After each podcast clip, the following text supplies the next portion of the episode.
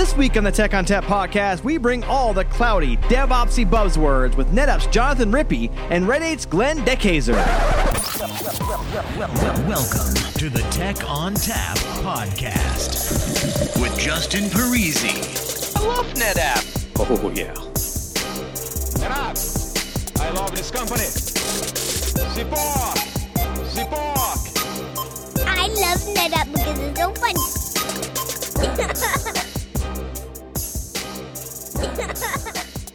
Hello and welcome to the Tech ONTAP podcast. My name is Justin Parisi. I'm here in the studio with me today, Jonathan Rippy. Hi. Hi. How you doing? Great. How are you? I'm doing great. I'm talking really fast because we have a special guest that has to get out of here at three o'clock. oh, we go. We should go fast then. We yeah, should sure. totally go fast. Yeah. we have an hour. We don't have to go that fast. Okay. Um. So, uh, Jonathan, uh, what do you do here at NetApp, and how do we reach you? Um, I am a pro- programmer on our Trident team, working within the container ecosystem with Docker and Kubernetes. Um, I'm on Twitter at jkrippy, and I'm on the pub, and yeah, And the slacks. and the slacks. Yeah. Slacking. Yep. Cool. All of the above. Awesome. Also uh, with us today on the phone from uh, I don't know if it's sunny or rainy there, but New York, Pouring. Glenn Dekhayser, uh, also of the NetApp A team. So, Glenn, what do you do, and how do we reach you? I am the field CTO at Red8, a uh, national systems integrator, and uh, you can reach me at gdekhayser on Twitter. So, what does a field CTO do, Glenn? It's kind of the pollinator between like marketing, sales, engineering, you know, all that kind of stuff, and talking, you know, also like an SE. But my job, I'd say my job is to know everything, and I go to bed every day a failure. So Perfect. That's why you're here on the podcast. We're full of failure. Um, so today we're going to talk about uh, cloud, uh, the data fabric, as well as Cloud Volumes ONTAP, and how you're deploying it and selling it into your customer environments. Uh, we'll also cover DevOps and containers, as well as Trident, because that's why Rippy's here. Otherwise, he'd be useless. Um, so, Thanks. so no, no, no problem. Always. Yes. Uh, so, Glenn, uh, tell us about the data fabric and how you are implementing it as it becomes more and more of a reality in the newest ONTAP versions. Well, it's interesting because we're seeing a lot of clients that are trying lots of different ways to get up in the cloud. Everyone's trying to do it in different ways. Uh, and uh, we're seeing the traditional quote unquote lift and shifts, uh, which make everybody cringe uh, because we all know that, you know, if you're doing things in the cloud the way you were doing it on prem, chances are it will be a suboptimal outcome. Let's just put it that way. Uh, but we see a lot of that. And since you can run ONTAP in the cloud and you can try to do the stuff there the way you were doing it on prem and it can be done at you know maybe a high cost maybe not the same performance but um, you know it, we all kind of know that if you're doing it that way it's it's probably not not going to work out in the long run and you may choose to go back on prem and we've had a couple, a couple of, uh, of unnamed clients that have, that have gone through that pain. Uh, not cvo clients just general you know cloud boomerangs but um, and uh, so you get clients that are trying to use infrastructure as a service correctly in the most efficient way by you know containerizing their applications uh, and then you got all the orchestration around kubernetes and all that kind of stuff. Uh, and interestingly enough i've got uh, some clients that have looked at the landscape and taken some experiences from other people they've talked to and they said you know what?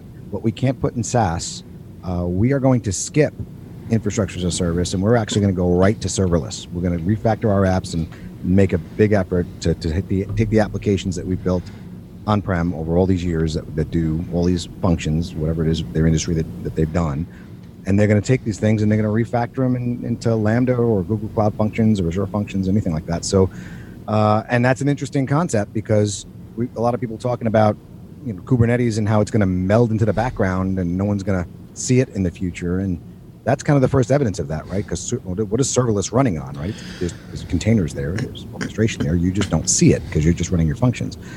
So it's an interesting dynamic. It's happening a lot faster than I thought it would. Uh, and I think you're going to start seeing that even as people go and do it on prem with things like OpenFaaS and things like that. So it's an interesting dynamic. Um, however, it, it, it's an interesting challenge for the data fabric because you still have the need to have to work on the data sets that you had on prem in, in, these new uh, paradigms. And so, what do you do? I mean, problem with serverless is that since you don't own the server, you don't even own, own the container. Uh, you can't do things like port binding, which is required for NFS mounts and SMB.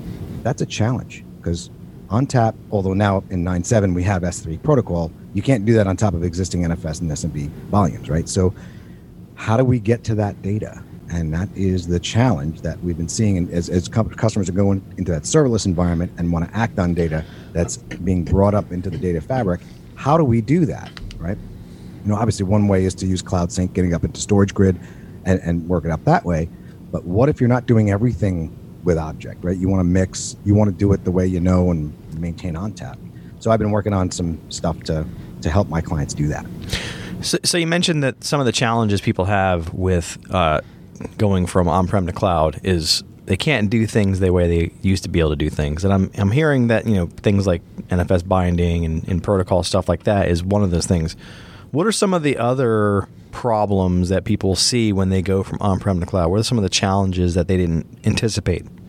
Well, I'll tell you, a lot of the um, a lot of these companies that are moving as fast as they possibly can to get to the cloud, and and when you're talking to all the people, uh, and, and you hear all the buzzwords around Kubernetes and all the great stuff that's going on in containerization, that's all kind of focused on the application, right? On the actual executable code that's being developed, um, and and DevOps is really all about you know releasing quality code as fast as possible, making life easier for the developers.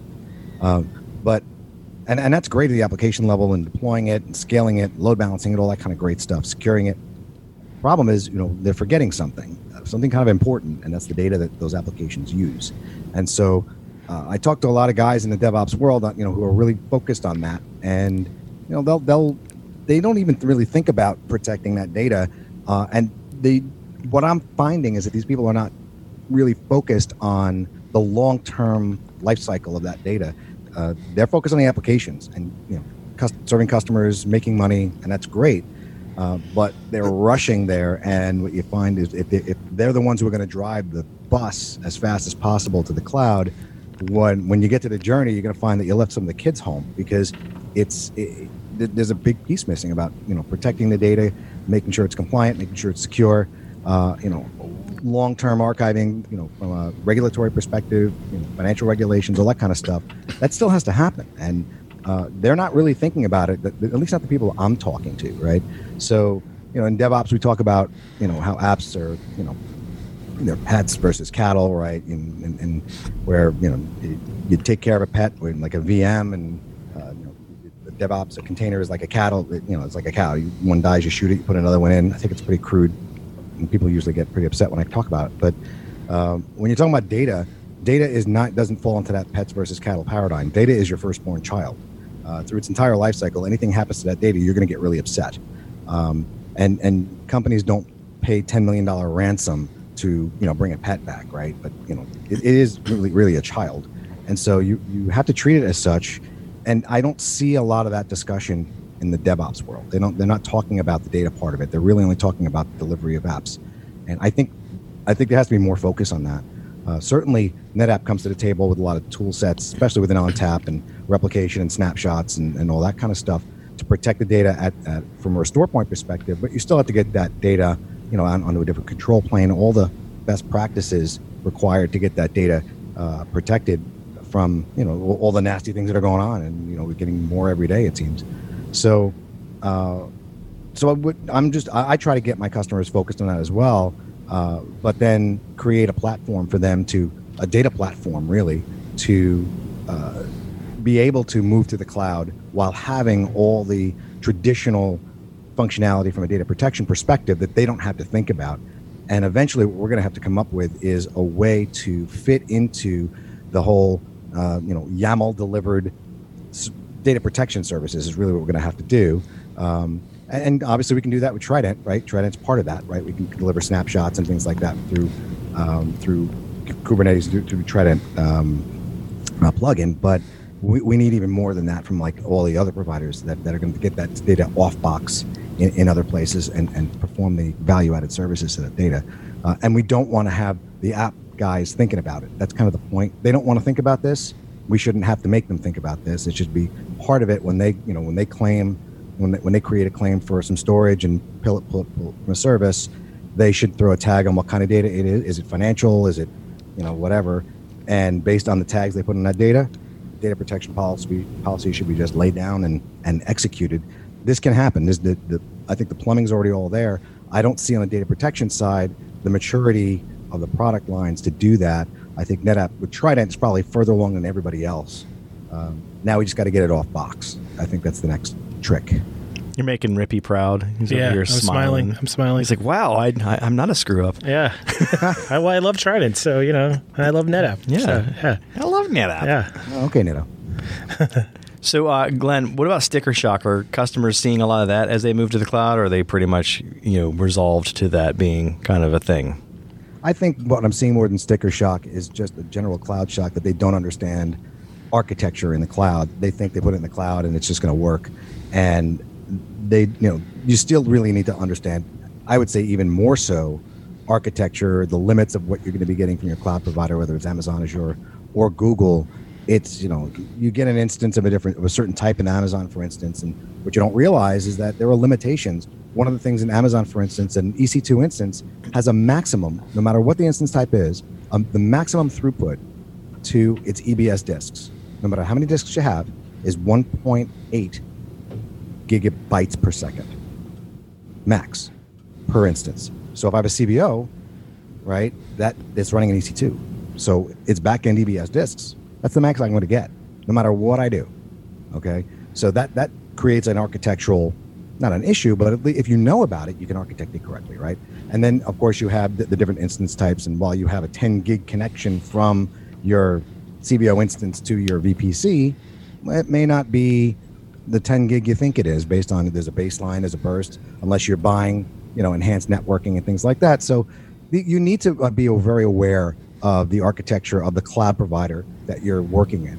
Uh, and not just from a CVO perspective, but all the instances that are going to use it, right? So you can easily create, you know, big time bottlenecks, um, you know, and, and constraints of performance that in, you shouldn't have to iterate through all that. I mean, that's why you need a good partner who understands um, all the infrastructure of the, of the cloud partner that you're going to use. But um, there's a lot of gotchas, and so people are running into that. That's the shock more than the cost, right? The cost is, you know, I think everyone's kind of realized that cloud is not going to be the cheaper option. Uh, it is there for a different reason, and uh, if you, like I said, if you're doing the lift and shift, the classic lift and shift, where you're going and just going to move all everything from your data center in the cloud, we're seeing a lot less of that because people have made that mistake now many times. Um, but there, you know, companies are starting to use it a lot more intelligently, refactoring somewhat, you know, using it intelligently, maybe you know, getting the data up there, but spinning up their analytics workloads against that data. I've got HPC customers, and you know, I got pharma. Um, we have some financial folks that are doing that, but um, we are we are seeing some sticker shock, but it's it's it's a ma- it's a more manageable than it used to be. In the beginning, it was a mess. I mean, we had companies that were literally going through their entire year's cloud budget in their first month. Um, so that that has stopped. That's good because that that's that's annoying. So you mentioned earlier about um, you know backup and data protection and, and disaster recovery. Uh, What are the approaches you're taking to disaster recovery and data protection in a DevOps environment? Well, if- you worry about the data itself, it actually the, the, the practice is very similar to what it is in a non-DevOps environment, right? Because what we're it, once you've once you've successfully disaggregated the application layers from the storage layer, right, from where the data is sitting, then I mean, NetApp folks have known how to protect data from a storage layer forever, right? This is what we've been doing for years. So that same exact methodology applies perfectly in a DevOps world where you don't have to protect the application layer because if something goes bad there, it's just going to rebuild, right? You're not, not going to, you don't back up Docker containers themselves, uh, or you know any kind. Of, you don't back it up. You don't need to because it's it's just going to get rebuilt, right? You spin up another one or another three or ten or whatever. The data on the back end, however, can be backed up a different way, right? It can be backed up through um, either snapshots and vaulting, um, through uh, off-box mounting. If you, that, so, we try and and there's lots of different opinions on how you how you use a NetApp in a DevOps environment with containers and, and things like that because um, you know everyone's got a different religion on the protocol they use. Uh, I try to use NFS wherever I can, only because it's easier to back up. I, think. I know, I know you'd like that. Justin He's got to So- say that.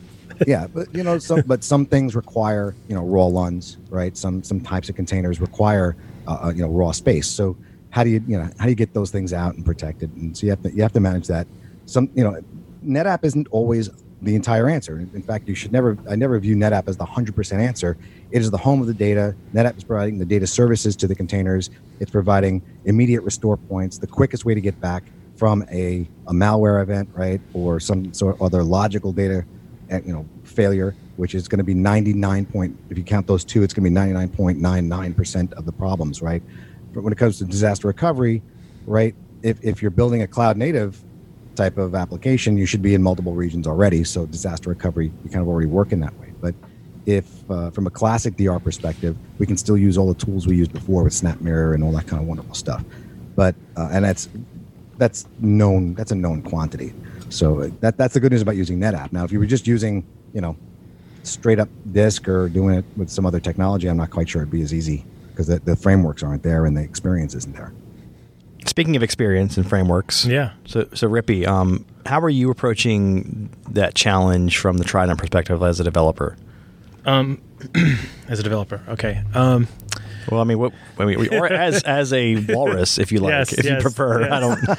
yes, Your choice. Uh, walrus is hard. I bad mental model. As a dolphin. Yeah, as a dolphin. Yes, as a mammal. I'm a mammal. Um, yeah. So you know, just to reiterate what he was saying, the uh, you know you've got your you've got your database container. Um, like if you say you're running Postgres, uh, it, it it doesn't matter which node it's running on. Probably, hopefully, um, you, all of your hosts um, are probably pretty pretty uh, uniform. So you can just stop that container on one node and start it on another. Like if you're doing upgrades or uh, bringing in new new nodes, and so you know, if you did bring in a new beefier node and you wanted to run on that, you could you could use like if you're using Kubernetes, you could use uh, selectors to target that newer node. But but again, it's the data that's the important part. The container is pretty standard. Everyone, you know, most people are running a pretty standardized version of MySQL or Postgres or whatever database you're using. Um, and that's where you know Trident. Trident's job um, is to be you know is your dynamic storage provisioner. So in Docker or in Kubernetes land, um, you configure it with a with a with a config file. And you tell it you know which of our storage systems you're using, um, and then you get the attributes of that storage platform. So if you've targeted it at an ONTAP system, then you'll get uh, you know your, your snapshots and cloning and SnapMirror and Snap all the all the all the things that were been on the podcast before and his, he was just describing. So um, I think Trident's an enabler. It helps you um, use the storage that you've bought already, and it uses the features that you've that you've enabled in a in the in the ecosystem in an ecosystem friendly manner too.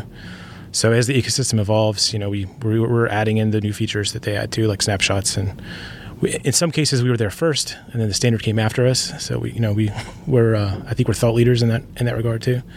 Um, so it's a really exciting space to be in. And It's an excellent answer for a walrus. thanks, thanks. I mean, I'm impressed. Yeah, the the teeth, the tusks right? are getting in the way a little bit, but yeah. we have the smartest walruses here at NetApp. So, one in the when I go back to my comment before about serverless um, and how we're going to use that in a data fabric way, right? So if I got a lot of data on my on-prem, and I go SnapMirror that up to CVO, and I want to start doing serverless apps, which a lot of companies want to do, um, I actually had the client start talking to me about that. So I kind of spun up my CVO and did the whole thing, and a couple of after a couple of tries and trying to import certain Python libraries, and it's you know Amazon saying you know Lambda's telling me ah, you can't do that. Um, I realized that I was going to have to come up with an infrastructure, right? So now, uh, what we've done is we've taken Minio, uh, which is a very lightweight, tight code, open source kind of. It's an object server, but it, it has a mode that is kind of backwards. You know how uh, we have a NAS gateway in a StorageGRID world that can, you know, uh, take a, uh StorageGRID object store and and present NAS to like present uh, present NFS or SMB to the world so you can use object. Well, Minio has a, has a reverse version of that that they call their NAS gateway that can mount an NFS or SMB mount point and present it as an S3 object so that you can now hit it with a REST API and do all those cool object things, even doing event notification on NFS volumes, but presenting through, you know, a REST, you know, HTTPS REST uh, REST calls. So now I have the ability uh, to spin up a bunch of these Minio containers. Basically, I, have a I, I put up a bunch of you know EC2 instances, but this could have been done in ECS or whatever, uh, and you know load balance them. I put an Nginx you know front end to it. I didn't you know this wasn't Kubernetes. I just did it kind of raw, and uh, from there I was able to now make calls from my serverless to the CVO, the SnapMirror replica. I didn't have to clone it, right? I, there there are some tricks with Minio that I had to discover, which I'll keep my own for now, that uh, to, to mount the read only and expose that to this to this interface. But uh, what we're seeing is if you know those kind of apps that where you're using the copy from the data fabric, SnapMirror, cl- you know replica.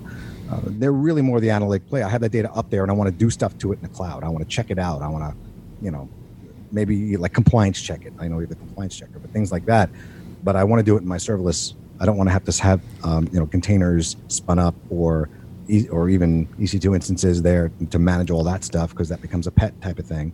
I would rather have my serverless code there ready to go, just you know, nice and easy Python code and do do my analysis on whatever is up there. Uh, and and do it when it changes. So it, it's almost like an automatic SnapMirror transfer completion notification as soon as it sees the change, uh, and it, and it works great. And and and you can spin up as many uh, of those Minio containers as you want. But what? How is the Minio container mounting the existing NFS volumes?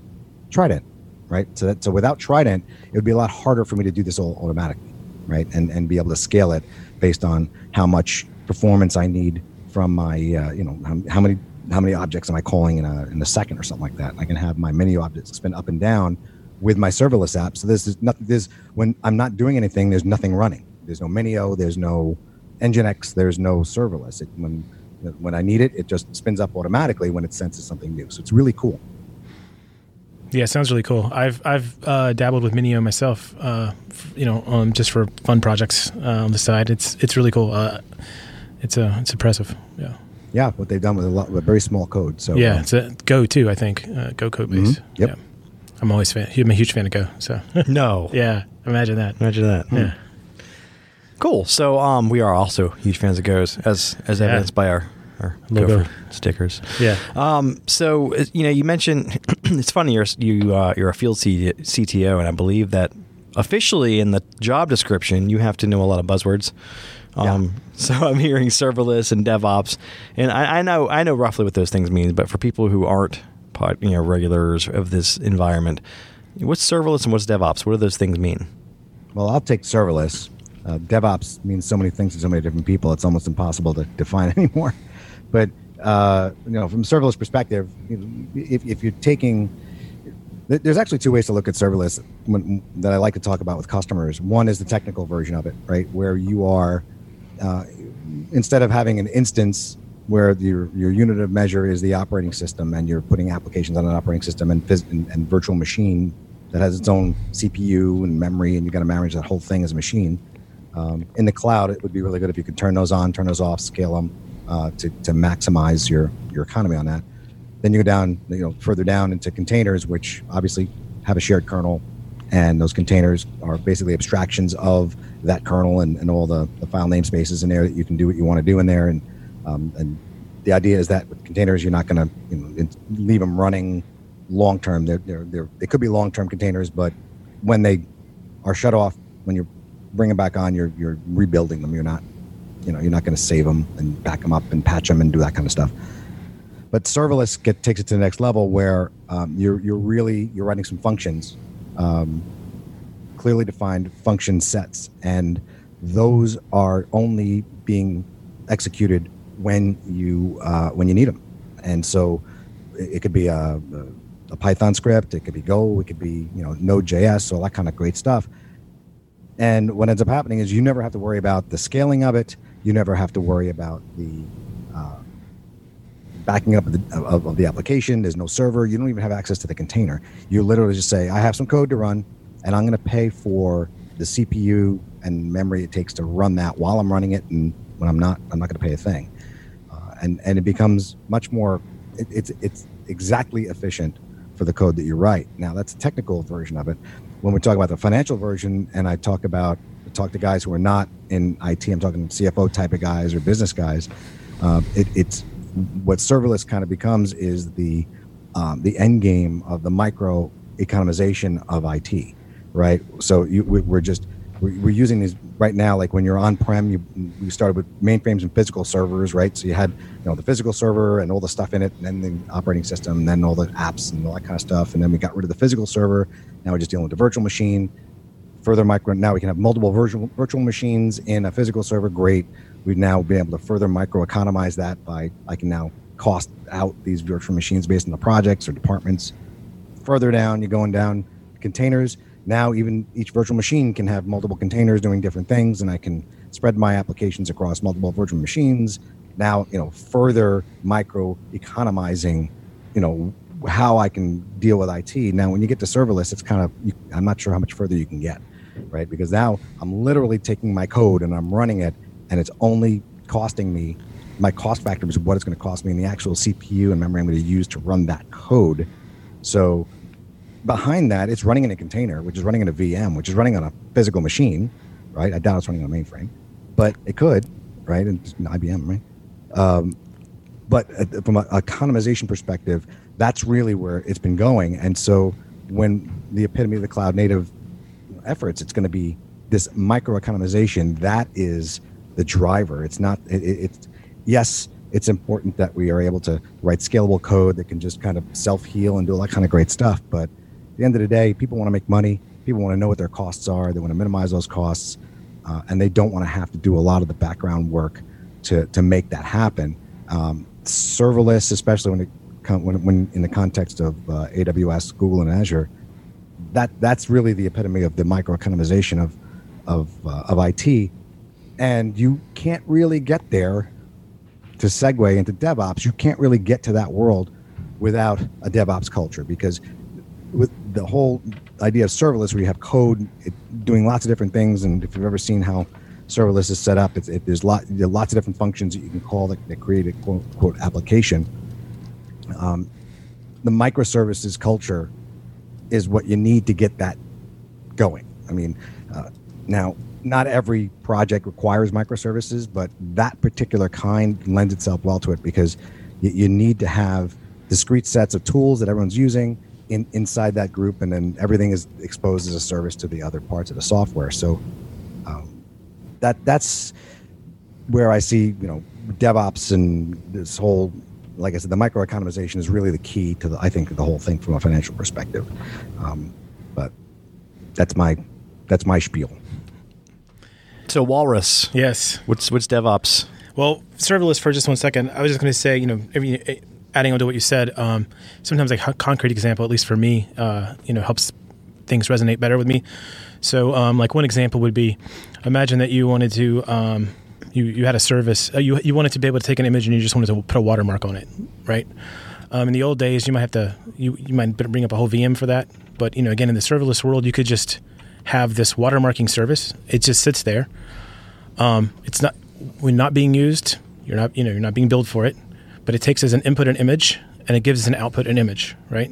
So in the serverless world, you just have this little function.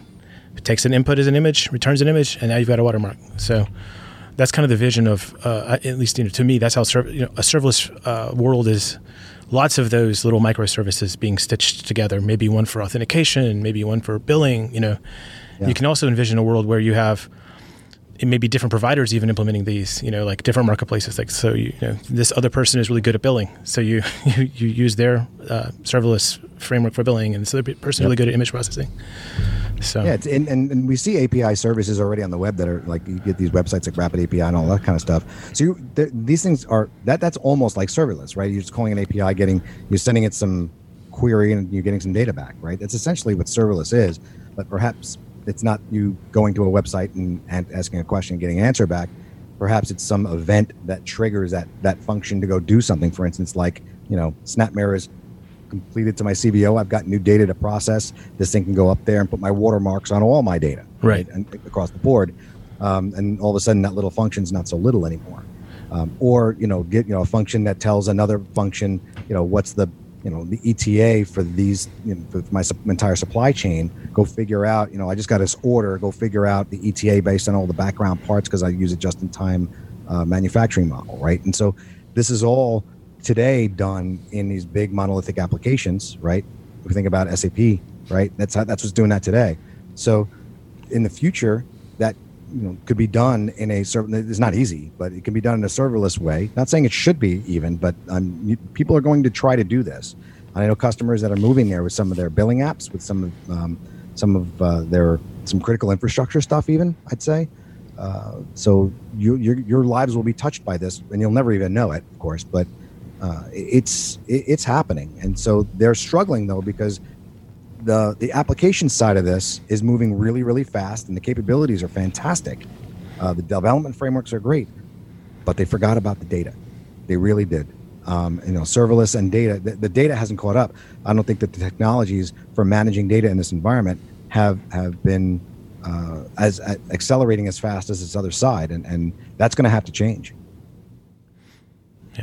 Yeah. Um, I would also say um, you know, uh, Nordstrom has put out some really good um, uh, blog posts on how they've uh, their journey for serverless. So if you're looking for you know more real, real world examples, definitely go read what, about what they've been doing and how they've been. The department store, right? The department store. Yeah. Yeah. They've got some really good blog posts. Excellent. Check that out. Yeah. Cool. All right, so uh, Rippy, you work on Trident. Yeah. Um, my understanding is we have some new Trident releases. Um, yeah. So I think so. Last time we talked, uh, I think it was the it was uh was it the 100th episode? I might have been, yeah. Yeah. Wow, it's been a while. It's been a while, yeah. So it was right. That was uh, like last August, maybe. It was before we had our um, 1910 release, and we just had our 2001 release. So if people aren't familiar with our release model, our release cadence, um, you know, we have uh, every four months. So 01, 04, 07, uh, and 10. Uh, we have four releases a year. We try to line them up around, relatively around when Kubernetes is also having releases. Um, and you know, each each each new release adds new features. Um, part of it's you know we we will um, add support for the you know the, a newer version of Kubernetes. We'll also add other you know other features that we may have been working on along the way. Um, you know, all of these are of course on the pub, and uh, we have good blog posts about this. But um, so for for 1910, uh, one of the f- features we added was uh, a SAN economy driver. Uh, if you're familiar, you may not be familiar with our NAS economy driver, but it's it's it's bringing that a parity of that to the SAN world. So previously, our original SAN implementation was a one-to-one volume to LUN. So if you were to use the our, our just our ONTAP SAN driver, and you were asked you asked uh, Docker or Kubernetes to create you a volume um, um, a volume from their perspective, what they would do is they would go off and create a LUN, a single LUN that lived in a volume, and that was what you got. So um, our NAS economy driver, um, what it does is it creates a qtree. Um, it uses one volume and creates a whole bunch of qtrees. So our SAN economy driver does something similar where it creates one volume and creates a bunch of LUNs in one volume. So why did we originally do it the other way? It was for some of our storage management capability functions like sna- uh, snap, snapshots, clones, snap vault. You know, um, those things are easier done on a one-to-one level. Um, but so yeah, that's SAN economy driver. You can go read about our blog post to get more information about that. But that's one of the new features we added with uh, in the 1910 release. We also added support for um, Kubernetes. Added support for resizing um, iSCSI persistent volumes. So we added support to Trident for that. Uh, we also added support for um, for our cloud volumes with um, GCP, with the Google Cloud Platform. And then our uh, most recent one, right after the break, our 2001 release, we added um, two of our big features. We added were um, IPv6 support, um, single stack for ONTAP. I say single stack because Kubernetes has uh, two different modes of operation. It can have single stack or dual stack. Um, with single stack, all you have is IPv6 in your setup. With dual stack, you have mixed IPv4 and IPv6 setup. Uh, this initial release of IPv6 for Trident is uh, IPv6 single stack only. The reason is the dual stack support, you know, was alpha, so we're trying to wait till that gets a little more solid. Um, but yeah, we added that support for ONTAP, and it should work with all the drivers, the ONTAP drivers. So um, the NAS, NAS economy, SAN, uh, SAN economy, uh, uh, sorry, FlexGroup. And another feature we added was uh, support for Prometheus metrics uh, endpoint monitoring. So we have an endpoint you can plug into Pr- Prometheus, and you can start getting metrics from uh, Trident. Now, it's not like a replacement for you know, our bigger products around that do that sort of analysis uh, in your environment, but it it will give you information about like um, how many volumes Trident's currently um, um, has provisioned, how many is created, how many is deleted. It's it's it's it's a Trident focused view of what it's been doing. It will also give you metrics about um, how long some of the um, these like the ONTAP um, API operations have been taking to, to be performed that it's doing. Not not it's it's not meant to be a whole holistic environment. It's just Trident's view of things. Um, adding that code was was pretty fun. And it's done pretty in a way where it's pretty easy to add new metrics. So please, if um, people are using this and, and, and, there's new things you want, please uh, you know reach out to us on the pub or uh, file um, file uh, issues on GitHub for us so we can add more features. Both IPv6 and um, the Prometheus metrics were uh, customer asks. So um, yeah, it's always good to be able to help customers with their needs. I think Glenn would agree with that. Yeah. I don't. Oh, yeah. I don't agree with that at all. Yeah. I am the walrus. Yeah, the wa- Um, Cuckoo, cuckoo. cuckoo. All right. Anything else, uh, Rippy? Um, fr- those are the main uh, big Trident features. Um, again, we'll have another, you know, every three months, uh, or yeah, we have four a four year. every three months. So another one in 2004. Um, so just look, we don't, we can't pre-announce what we're going to have there, but you know, No. Yeah, no, so 'cause just- you don't want you don't want to disappoint people. I don't want to disappoint when people. you fail to deliver. Thanks, thanks for the vote of No problem. confidence. Yeah, No problem. Yeah. Uh, Glenn, uh, anything else you want to add? I think we covered a lot of it. Um, you know, I'm looking forward to the next Trident release, and then uh, I'm not sure it's. I was I was actually very surprised how easy it was to get it going with the uh, with the serverless framework I was working with. So um, so kudos to those guys. It, it was it was rather easy. Yeah, it's weird. I mean, you, you you like meet these guys, and you're like, man. Once I start using their stuff, how easy is it, could it possibly be? I love to, I love to hear the customer success stories. Yes, there you go. yeah. I'm glad it was easy for you to use. Yeah. Excellent. All right. So, um, again, if we wanted to reach you, uh, Jonathan, how do we do that? Um, yeah, uh, on Twitter, I'm at JK Rippy, or I'm also on the pub, which is our Slack, our Slack channel, our Slack community. And Glenn. Uh, you can reach me at G Deckhazer on Twitter. Excellent. All right. Thanks for joining us. All right, that music tells me it's time to go. If you'd like to get in touch with us, send us an email to podcast at netapp.com or send us a tweet at netapp.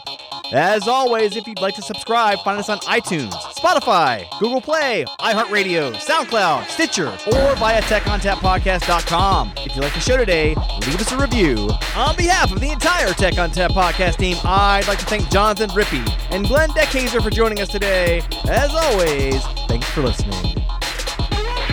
Oh, yeah.